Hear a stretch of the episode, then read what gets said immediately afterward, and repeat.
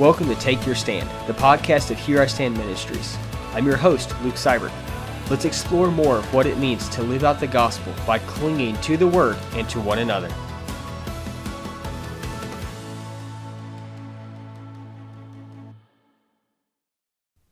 What is the creation mandate, and does it still apply?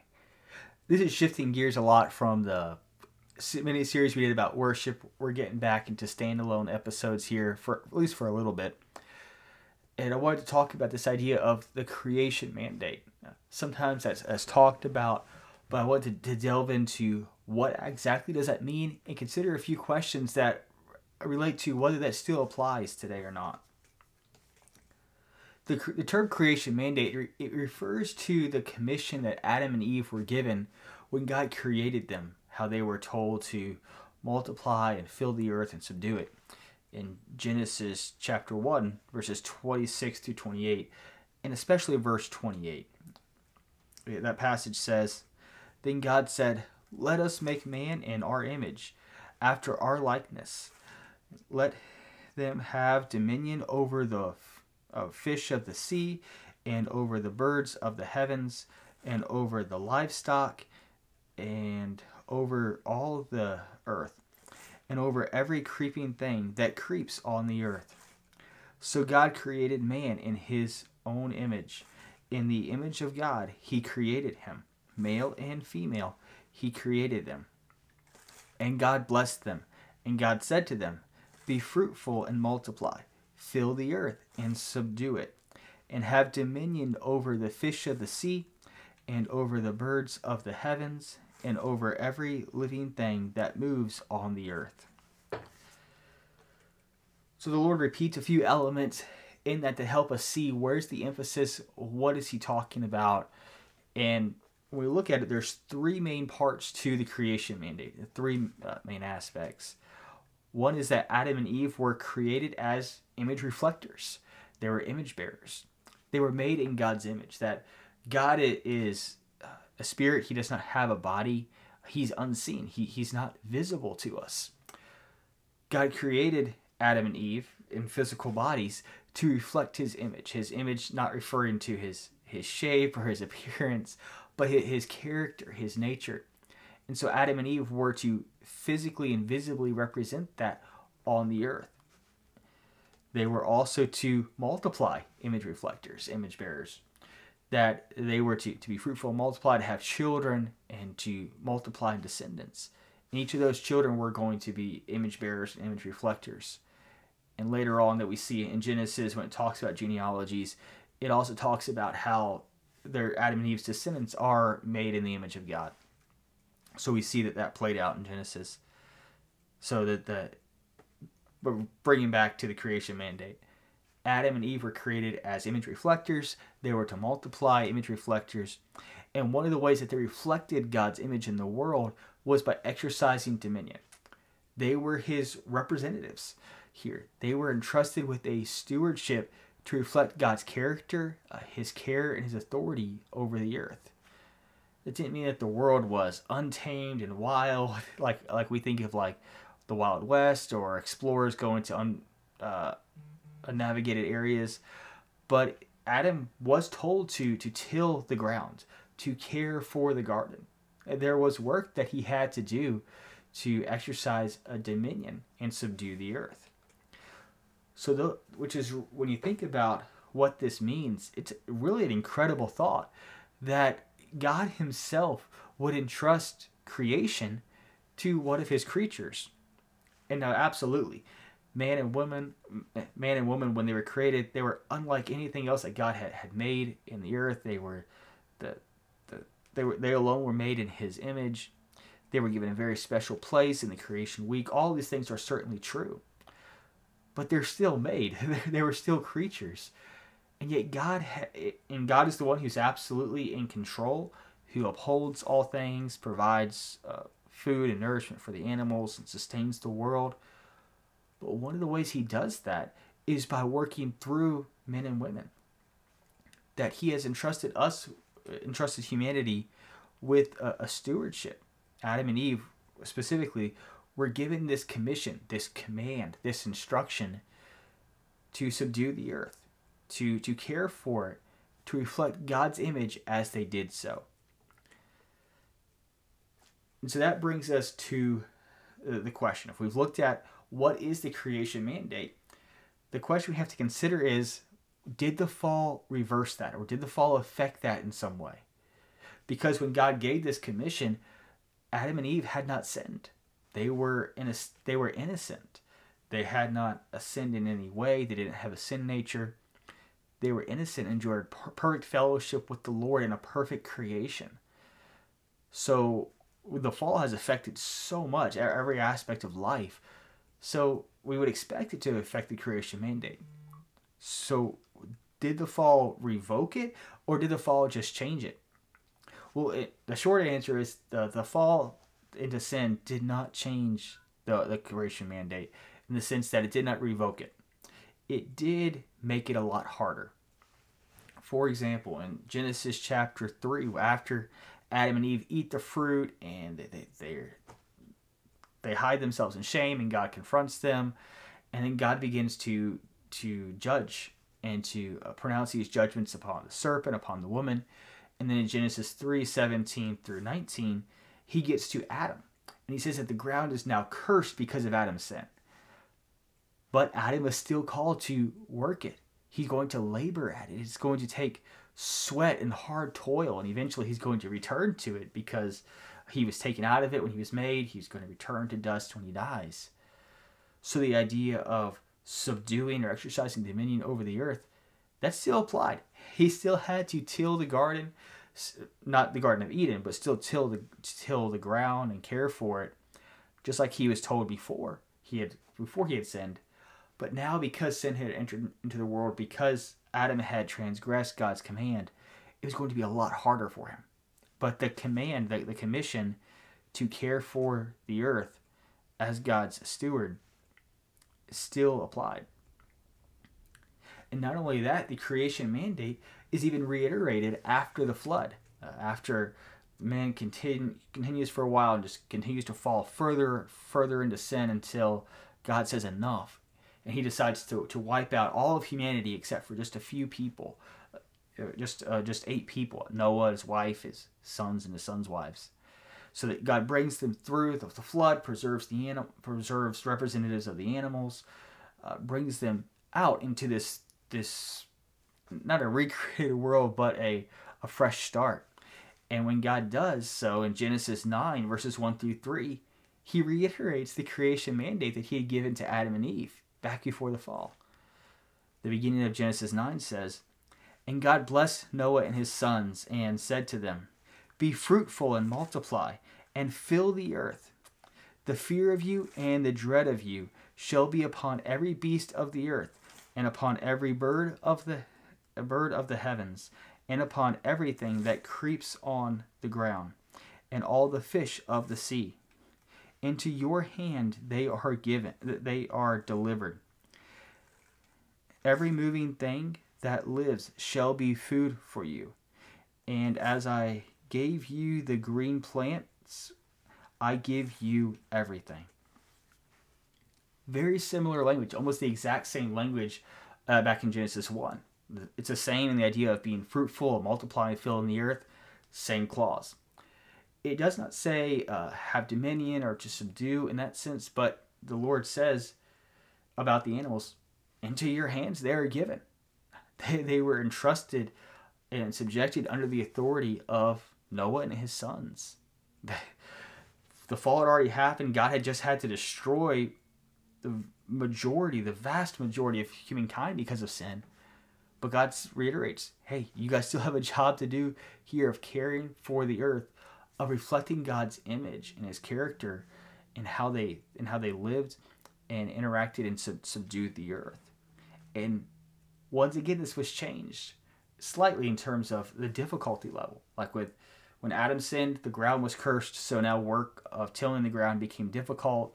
There was a relational tension between him and Eve. There was a lot of some difficulties had entered into this commission. There's another difficulty that enters into it here, we see in Genesis 9, when there's now the fear and the dread of man upon the animals. and we see that tension. And then not only that, but now humans are said, hey, the Lord says to them, I'm giving you these animals as food. So that adds another layer of tension where it's not just so much of caring for the animals anymore. That certainly still applies. But now one of the way that the animals are given as food. So that's another, you could say, a little bit change of the creation mandate. But still the overarching thrust of humans are image reflectors. They are to multiply image reflectors, and they reflect God's image by exercising his care over the earth and what he has made.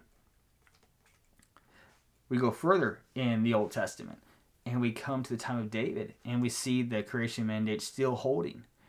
Psalm 8, verses 3 through 6, where it says, when I look at your heavens, the work of your hands, the moon and the stars which you have made, which you have put in place. What is man that you are mindful of him, and the son of man that you care for him? Yet you have made him a little lower than the heavenly beings, and crowned him with glory and honor. You have given him dominion over the works of your hands, and have put all things under his feet. The psalmist there is talking about humanity, that the Lord has given mankind dominion over the works of his hands, that we are still given this commission, we are still charged with caring for the earth in this incredible stewardship way. And that's one of the reasons the psalmist there, he marvels when he looks and sees the glory and the beauty of God just reflected in creation. He thinks, who am I that I would have this responsibility to care for this? God, why would you even care for me? And then raise me up to entrust me with this work, to work through me to carry out your plan. It's an incredible marvel to think about, the stewardship that we are given. But so we see that the creation mandate is still holding, even after the fall, after the flood, after the time of the judges, all these things that are going throughout Israel's history and the history of the world. The creation mandate is still holding. So the fall did not revoke the creation mandate. It just made it more difficult in different senses, that there's, as we multiply image reflectors, there's relational tension. There's now work has become difficult. There's a fear and dread of us upon the animals. The animals are given to us for food. So it's become difficult and changed in some senses, but it still holds. So that's the first question. The second question we have to consider is, okay, what happened after the cross? Did that revoke the creation mandate? Did the Great Commission replace that, or did it modify it a little bit? Well, the answer is that the creation mandate is still there. It just has changed its emphasis a little bit. Specifically, as one of my professors has pointed out, the way that we multiply image reflectors.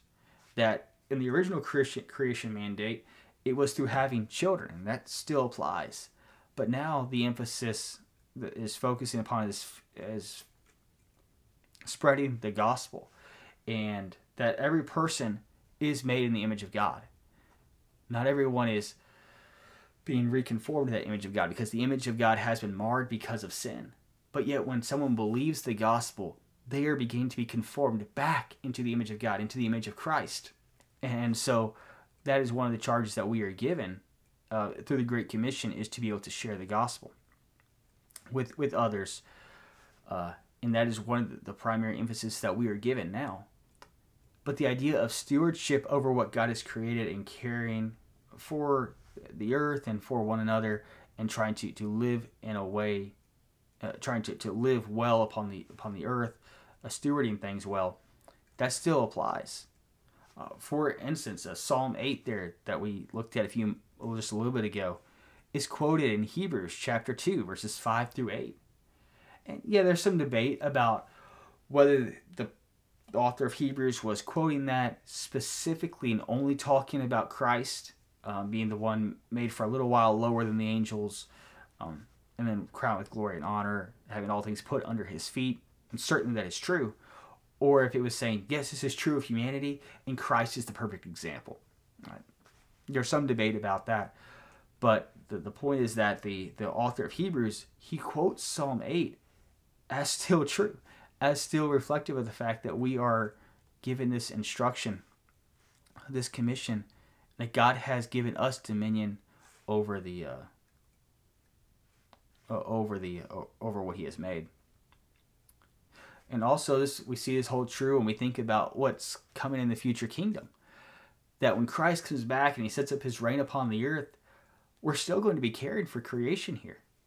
In Isaiah chapter 65, verse 21, for example, it's talking about what's going to happen in this coming kingdom. They shall build houses and inhabit them. They shall plant vineyards and eat their fruit. So we're going to be building houses, we're going to be planting vineyards, caring for it, eating the fruit. These things are still going to hold true. It's what we're doing now. It's what Adam and Eve were commissioned to do. It's what we're doing now. It's what we're still going to do in the coming kingdom. Zechariah chapter 14, verses 16 through 19, talks about in the coming kingdom, the nations are going to come up to Jerusalem year after year. But if a nation rebels, the Lord will not send rain upon that nation. And it has the idea of that is going to devastate that nation. It's a punishment, is why the rain is withheld. And especially in an agricultural society, having no rain is devastating. That is a very severe punishment.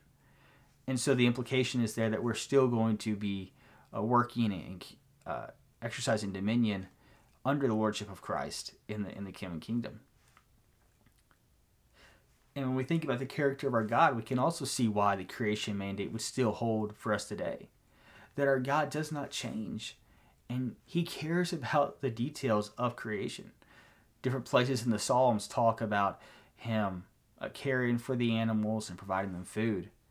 And Jesus Himself talks about how the Father cares for the sparrows and clothes the lilies in Matthew chapter 6, verses 26 through 30. And so we reflect the character of God. If He cares about the details and caring about the physical creation, we should as well. That we are given a stewardship, and so we are to carry that out. So does the creation mandate still apply? Yes, it does. But it can be misunderstood. There can be some wrong emphasis with that. We talk about the creation mandate and the stewardship over the earth, caring for the earth. There can be a temptation to idolize the physical creation, to make it think that our primary purpose here upon this earth is to preserve all the animals and plants and environmental things. And certainly we should be wise with how we engage with that, but we should not make that the center of our focus. God has given us a stewardship, and we should not idolize that stewardship. This earth is going to pass away no matter what we try to do. God will destroy it, and He'll create the new heavens and the new earth. So and even if this was to last, this is not our God. This is something that He has made. We are to care for it in that light. The creation mandate also does not mean that we're to go out into these different spheres of society, and if we can take those over for Christ and to exert enough of His influence there, we're going to bring His kingdom to earth. That is not what this means. Rather, it's an idea of exercising stewardship in the different areas that God has given us to reflect His character, to reflect His image. So yeah, that certainly applies when it comes to environmental areas, when it comes to thinking about farming. That most naturally reflects the idea of the creation mandate of exercising dominion over the earth. But there's also other ways that we reflect the character of God when it comes to how we live, how we develop society so that we can live together, and to reflect His character of creation and beauty.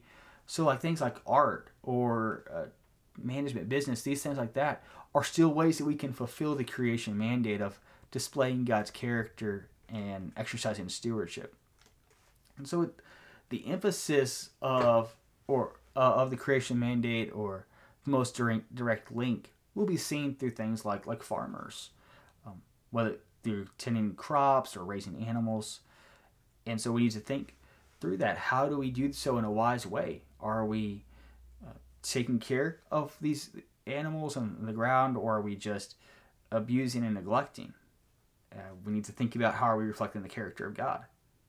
But also a software engineer can also exercise authority, can exercise dominion over the responsibilities that he is given in his job, and helping to cooperate on a much broader scale with helping people be able to live together in societies and nations and like I said, different societies or communities. But he's still exercising authority and dominion in the areas that he has been entrusted. And so it comes down to a matter of stewardship, and it's the creation mandate still applies, that we are still made in the image of God. Every person who has ever lived and ever will is a reflection of God's image. And yes, it has been marred by sin, but as we believe in Christ, we're being conformed back into His image to accurately reflect His image here visibly upon the earth. Not in terms of our appearance, but showing others what God is like by how we live. We are to multiply image bearers. That's through having children, and it's also through proclaiming the gospel, that both are there. And that we are to exercise authority in those spheres that God has given us. Not so that we bring His kingdom to earth, but so that we accurately reflect His character and show it in all aspects of life, showing who our God is. So that's a little bit about the creation mandate, and thinking through some questions with that. And I hope that's been helpful. I enjoyed looking into that some more, and so I've been learning more about over the past couple of years. But I'll look forward to continuing on with these standalone episodes for the next several ones. But until then, read the Word and take your stand. Thanks for listening to the podcast. I hope this episode was helpful and an encouragement. For more resources, check out hisministries.com. Scripture quotations are from the ESV Registered Bible, the Holy Bible English Standard Version, copyright 2001 by Crossway, a publishing ministry of Good News Publishers. Used by permission, all rights reserved.